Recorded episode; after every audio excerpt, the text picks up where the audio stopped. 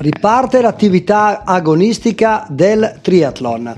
Viene la conferma da parte del quota trio di Peschiera del Garda che conferma la data del 12 e 13 settembre. 12 settembre con eh, la distanza olimpica 1500 metri di nuoto, 40 di bici e 10 di corsa. La domenica 13 settembre invece sarà la volta dello sprint con i 750 metri di nuoto, 20 di bici, 5 di corsa. Rimangono invece ancora da confermare le date bresciane con eh, il 30 30 di agosto al Parco delle Cave, il trofeo Città di Brescia organizzato dalla Frison e del 4 di ottobre organizzato dalla Canottieri Garda a Salò, sempre sulla distanza sprint.